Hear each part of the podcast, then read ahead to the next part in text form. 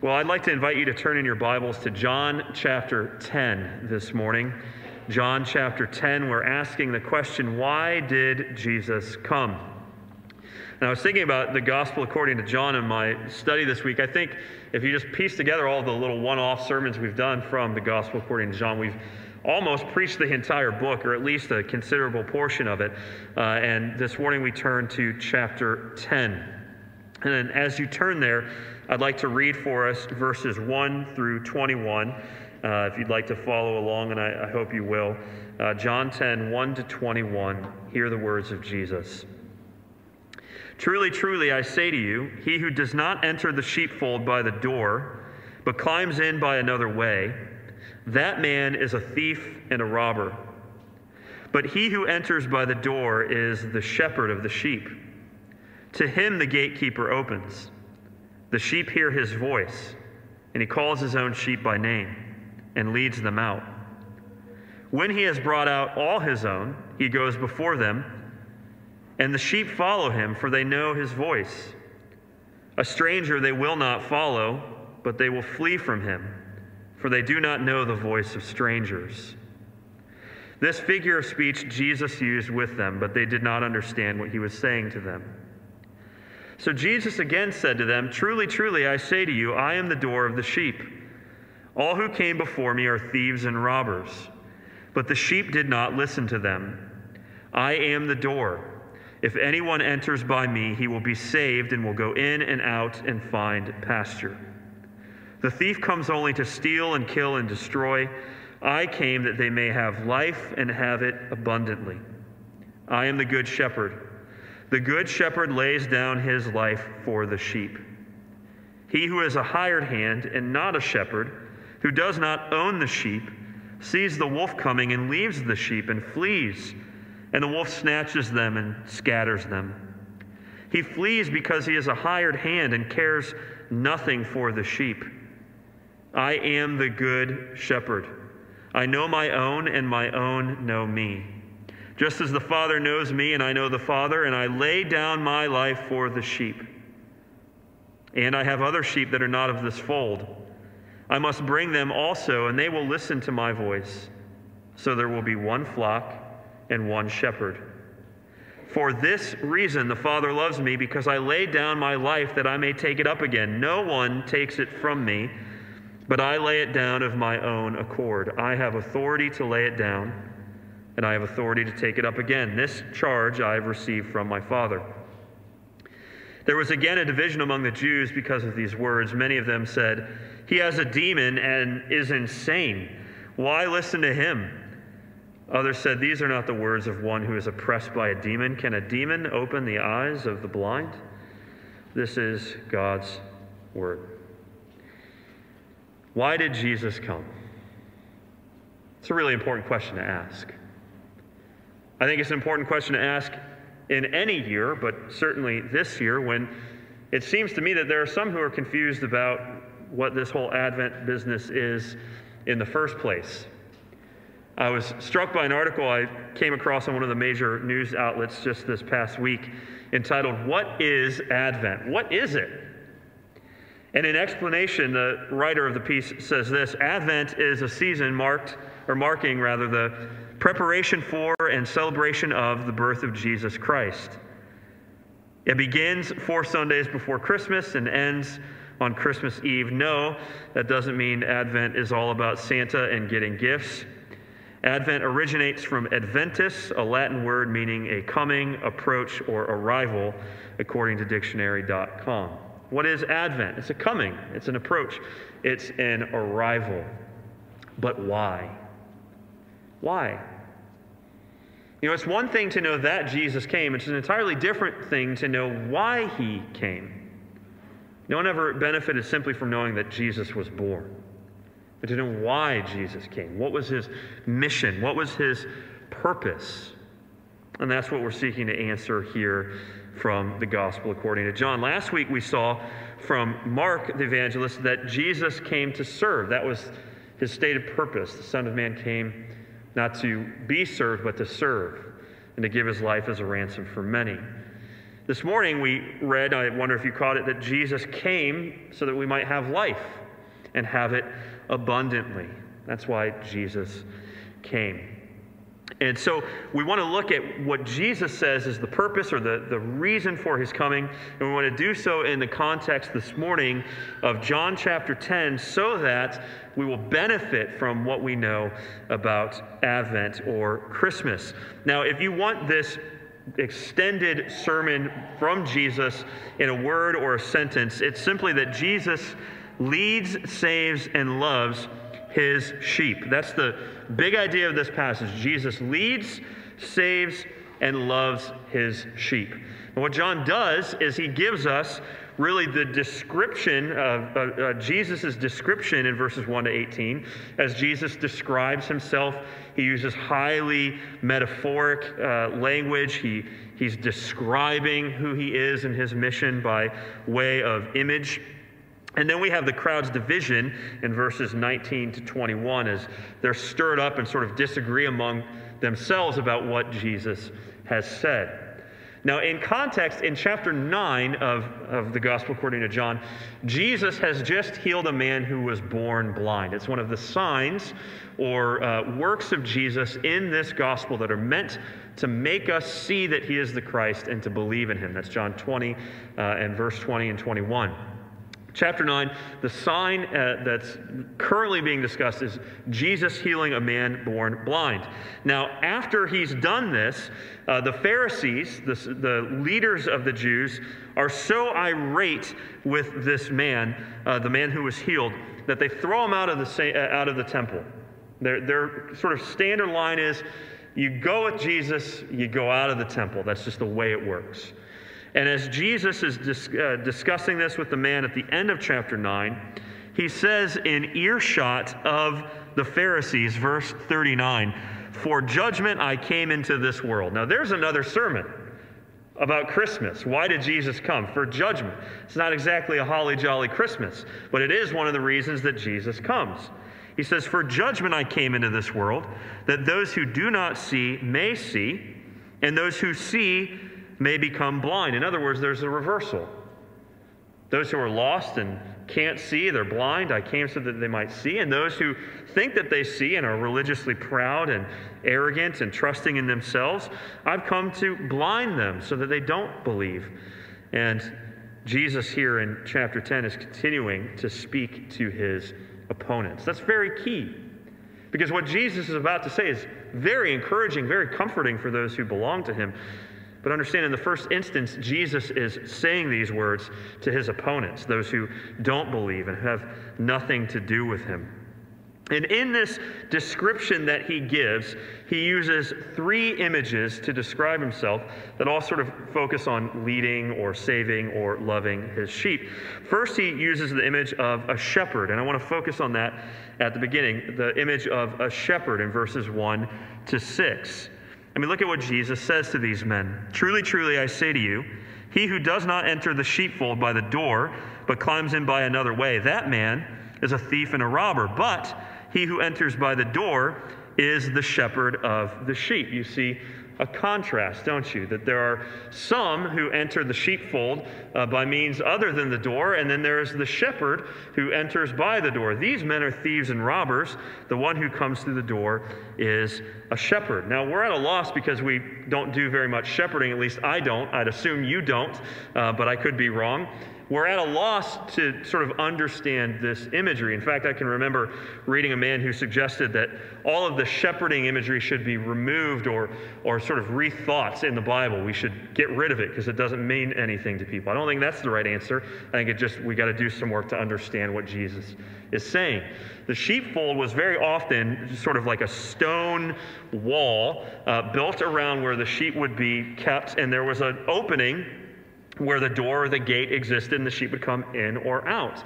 And Jesus here says that the shepherd is the one who enters through that door. He's not climbing over the wall.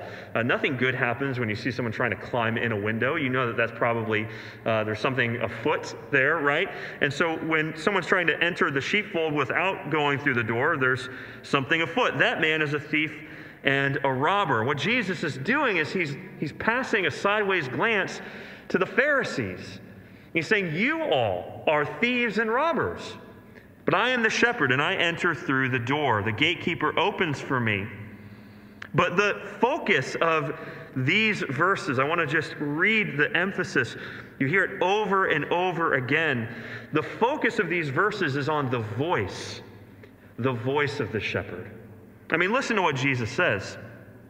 The sheep hear his voice, verse 3. And he calls his own sheep by name and leads them out. When he, brought it, when he has brought out all his own, verse 4, he goes before them, and the sheep follow him. Why? For they know his voice. A stranger they will not follow, but they will flee from him. Why? For they do not know the voice of strangers. This is all about the voice.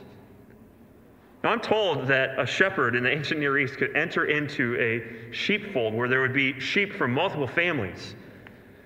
And the shepherd would call out his own sheep, and only his sheep would come. They'd hear his voice, and they would follow him. I don't know anything about sheep. I know about dogs. When I was a, a little boy, we had a, a, small miniature schnauzer named Gretel. She was the best dog you could ever imagine. I'm not, I, not very macho when it comes to dogs. This little lap dog, Gretel, the most faithful, amazing dog.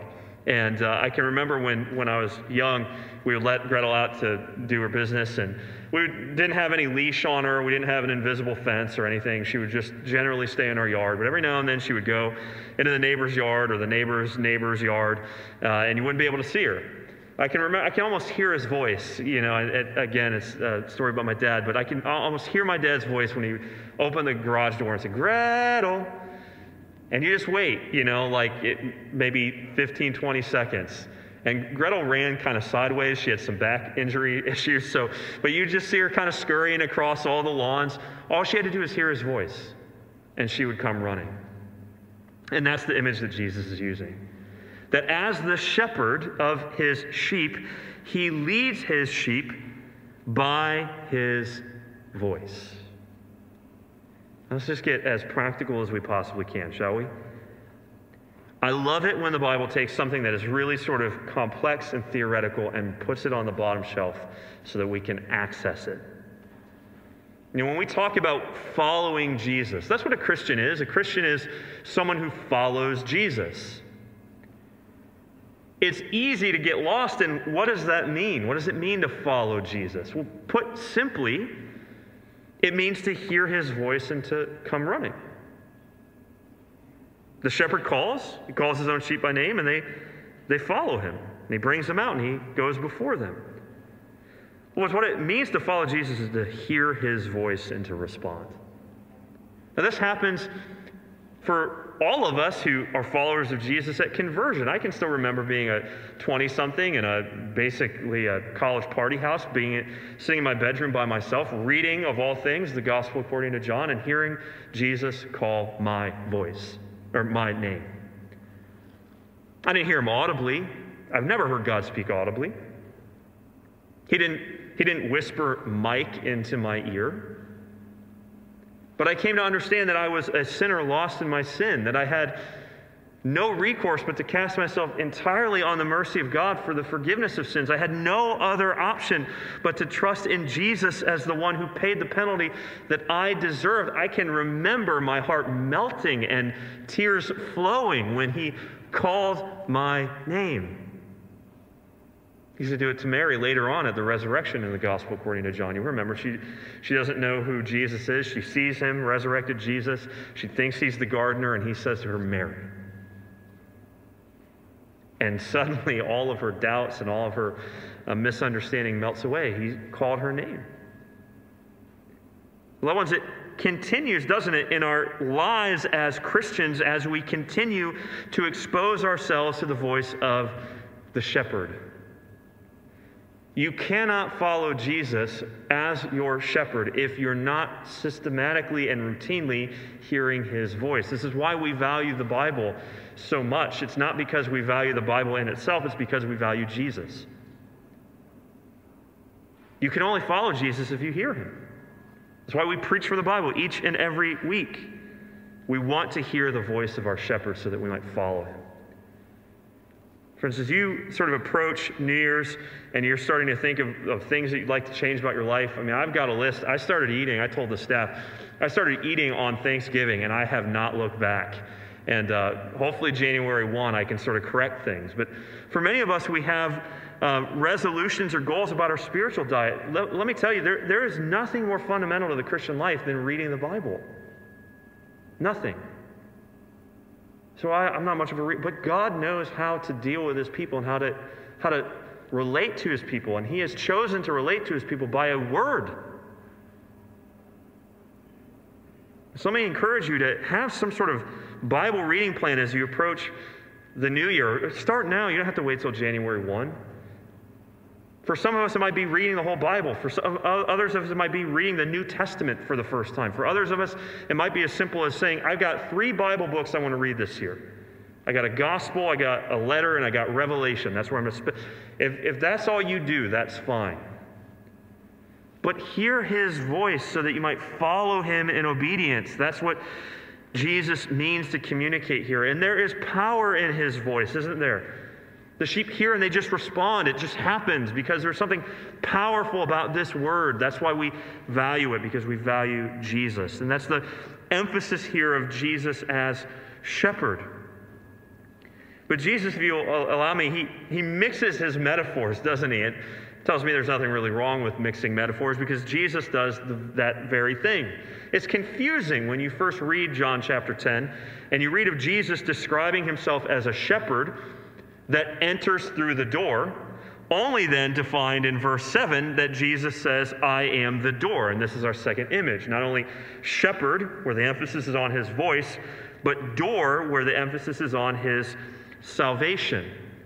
But again, remember who Jesus is talking to. He's talking to the Pharisees. He's saying, You guys have all messed it up. You're all thieves and robbers. You don't care about the sheep. I've come through the door. They hear my voice. They respond to me. They follow me. They reject you. And they should. You're strangers. And we're told in verse 6 that when Jesus uses this figure of speech, they don't understand what he was saying to them. They're clueless. And so, Jesus, in incredible patience, I mean, I can't even imagine having this kind of patience. I pray for this kind of patience. With his opponents, he says, okay, let's go, let's go around the bases again. Let's try and Let's try and put it in, in, in, a, in a sort of image that you'll understand. Verse 7. So Jesus again said to them, Here we go, different image.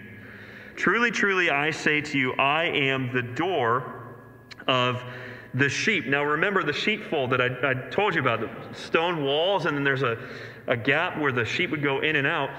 I'm told that very often shepherds would lie down in front of that opening and they would serve de facto as the door for the sheepfold. I can remember, um, I, I, think it was this year, but who knows the way time's going. It may have been last year, but I watched a documentary on Netflix that kind of spooked me and it had something to do with the kidnapping. So, man, I, will tell you what, I got up off the couch and I laid down in front of Henry's bedroom door for about two hours till I calmed myself down and went to bed. Why? Because I had a desire to protect to preserve. Here Jesus says, I am the door. what does that mean? All who came before me, again, the Pharisees are thieves and robbers, but the sheep did not listen to them. I am the door. If anyone enters by me, he will be saved and will go in and out and find pasture. The thief comes only to steal and kill and destroy. I came, here we go. I came that they may have life and have it abundantly. This idea of Jesus as the door, the answer that we're given to why did Jesus come, has everything to do with his salvation, the salvation that Jesus brings. I am the door. My wife and I were talking about Charles Spurgeon. She's, a, she's reading a Charles Spurgeon study Bible. And she was noting that in John 14, when Jesus says, I am the way, the truth, and the life, the Prince of Preachers, Spurgeon said, Notice that Jesus does not say, I am a way, a truth, or a life. He says, I am the way, the truth, and the life. No one comes to the Father except through me. And here in this passage, notice that Jesus does not say, I am a door. He says, I am the door. In other words, there are no other doors. We live in a society and in a culture that is sorely confused on this point. We conceive of spirituality sort of as this large room with many doors. And you can choose whichever door you'd like because they all open up into the same large room. You might walk through the door labeled Islam, or the door labeled Hinduism, or the door labeled Judaism, or the door labeled New Age thinking, or the door labeled morality. They all lead to the same place. Not according to Jesus, they don't. Jesus says that the only entry point to the sheepfold of God, to the flock of God, to eternal life is Jesus. There's only one way. If you're here this morning and you're not yet a Christian and you hear this and you think, boy, that sounds really exclusive, you're right, it is exclusive. It's only Jesus. But here's the brilliance it's also profoundly inclusive because that means He's the door for you. It doesn't matter where you've come from. It doesn't matter what you've done. It doesn't matter uh, what you've believed in the past. Jesus stands as the door for you if you will only enter through him.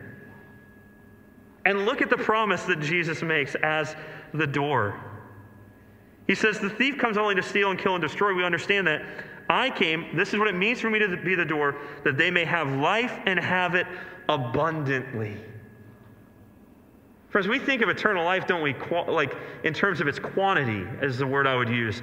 In other words, we think about eternal life as eternal. We put the emphasis there. We think of heaven and living forever. That's what Jesus came to do. That's what eternal life is. But in this passage, Jesus' emphasis is not on the quantity of life in other words, the emphasis isn't necessarily on eternal, the emphasis is on the quality of life. The emphasis is on life. You know, I, I said last week that a friend of mine told me uh, immediately upon my conversion, Welcome to the family. This is the hardest life you're ever going to live. And that is true. The Christian life is marked by suffering. Don't let anyone tell you otherwise. But let me tell you, not only is the Christian life the hardest life you will ever live, the Christian life is the happiest life you will ever live. It is the best life you will ever live. It is the most meaningful, satisfied, contented life you will ever live. Now, when I say that, I do not mean it is your best life now in the sense that the author of that phrase means it. I do not mean that abundant life means for God, uh, God's intent to make you healthy, wealthy, and wise. That's not true. No, what abundant life means, according to Jesus, is going in and out and finding pasture, being led by a good shepherd. It's, it's Psalm 23, isn't it? What's the first half of Psalm 23? This is the first passage I ever preached at First Baptist. The Lord is my shepherd, I shall not want. CSB, I, I, I need nothing. I have everything I need. He makes me lie down in green pastures, verdant and plentiful. He leads me beside still waters, tranquil and satisfying. He restores my soul. He leads me in paths of righteousness for his name's sake. And even when things are difficult, even though I walk through the valley of the shadow of death, I will fear no evil, for you are with me, and your rod and your staff, they comfort me. Restored, comforted, fed, satisfied. I mean, you're gonna you're gonna talk to somebody inevitably this Christmas season, as I do. It seems like every every year, where they say, "What do you want for Christmas?" The person says, "Oh, I, I have everything I want. Don't give me anything." Man, that's when you got to pull out the checkbook, right? You don't want anything? Come on. Men, if I brought that new hunting rifle out, ladies, that new piece of jewelry, kids, that coveted PlayStation 5, I'm sure, I'm sure you'd be happy to receive it. So, what do you want? You know, what we do each and every year around Christmas time is we try to fill a void with stuff that can only be filled with Jesus. We try to satisfy our souls with, some, with things that, that can't do it. Only Jesus can do it. Only Jesus can give abundant life, the kind of life that leads a man or a woman to say, I don't need anything because my soul is satisfied. I'm literally full. Yes. Can we wait till I'm done? Yes. Thank you, sister. Yeah, we'll just wait till I'm done, okay? Jesus is the only one who can satisfy our souls. He's the door. He came to have, give us life, life with a quality unlike any other. What are your deepest longings, needs? Jesus meets them. Thirdly, Jesus returns to this image of shepherd, but this time he uses the imagery of a good shepherd. Now, we focused on his voice, we focused on his salvation, and now we focus on his care or his love. And this is absolutely incredible, friends. Listen to what Jesus says, verse 11. I am the good shepherd. He says it again, verse 14. I am the good shepherd. And again, we have a contrast. But the contrast now is not shepherd, thieves, and robbers, it's shepherd and hired hands. And again, he's looking at the Pharisees and saying, You are hired hands. You care nothing, verse 13, for the sheep. But I am the good shepherd. I know my own, and my own know me. Just as the Father knows me, and I know the Father.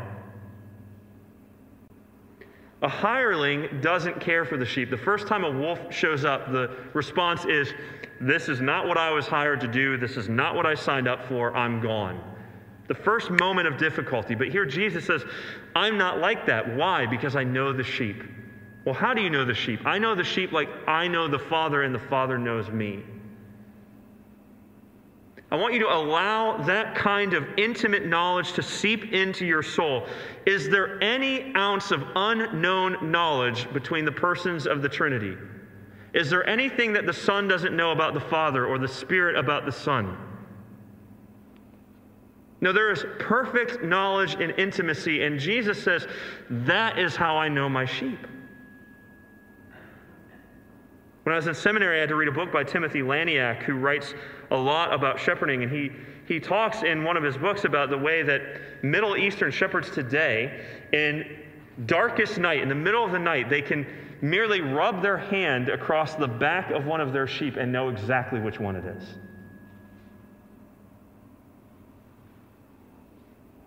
And Jesus says, If you're mine, I know you like that. But even more than that, because I know everything there is to know about you. I know everything that you've ever done. I know every fear that you have. I know every failure that has uh, that you have failed. I know what keeps you up at night. I know your temptations. At one level, that is incredibly unsettling, isn't it?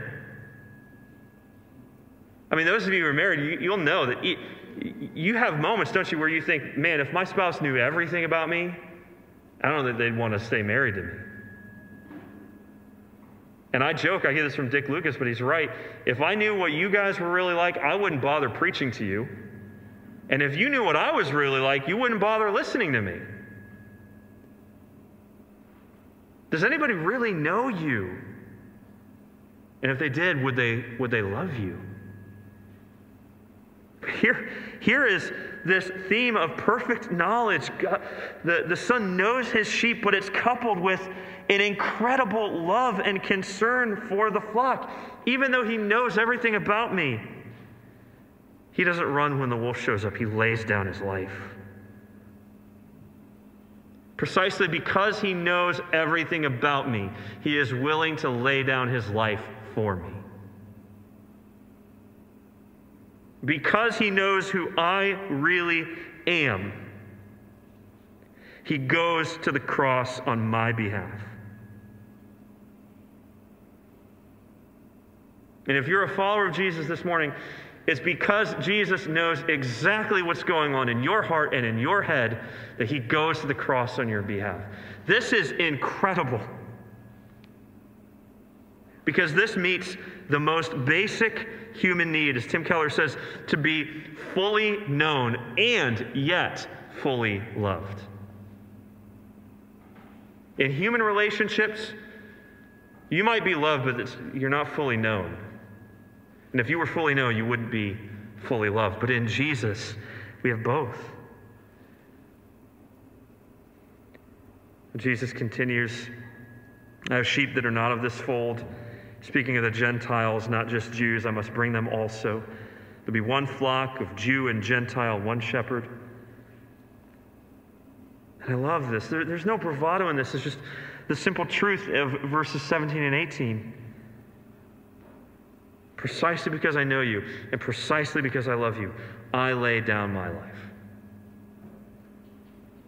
You know, it's not, I mean, there, there is a perspective, right, that uh, why does Jesus die? Jesus dies because he's betrayed and killed by sinful men. But ultimately, why does Jesus die? Jesus says, No one takes my life from me. How are you going to take the life away from God? I lay it down, I volunteer, I go to the cross, and I raise it back up again because I know and I love my sheep. The Savior. This is abundant life, fully known, fully loved. Well, after Jesus describes himself, there's now a, a division among the people, verse 19. And we'll just briefly cover this the division of the crowd, the crowd's division. Verse 19 there was again a division among the Jews because of these words. They'd been divided about his works when he healed a man born blind. Now they're divided about his words. He has a demon and is insane. Why listen to him? Others say, This can't be. These, these aren't the words of a man oppressed by a demon. A demon possessed man cannot open the eyes of the blind. There's a famous, a famous um, quote by C.S. Lewis where he presents the possibility that Jesus is either a liar, a lunatic, or he's Lord. If he's not a liar, there's no evidence to suggest that he's lying, and he's not crazy, there's nothing to suggest that he's crazy, then he must be Lord. And that sort of shakes out here at the end of the chapter. There's a division about who Jesus is, and look, he, he can't be crazy, he doesn't sound crazy, he doesn't act crazy, so he must be Lord. But more fundamentally, there's this truth that Jesus speaks to the Pharisees after, after this dialogue. And they come to him and they say, If you are the Christ, just tell us plainly. This is the very next passage. If you're the Christ, just let us know. Why do you keep us in suspense? And Jesus says, You don't believe because you're not my sheep. Well, my sheep hear my voice and they follow me. And so, what will you do with this Jesus who came that his people might have abundant life. Will you hear the voice of the shepherd and follow him? And so prove yourself to be one of his sheep.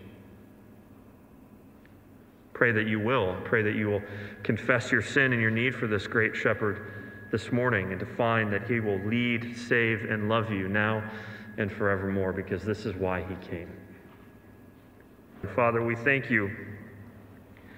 We thank you for the Lord Jesus, who is all that he says he is, that he is the, the shepherd whose voice goes out in power and his own respond to it.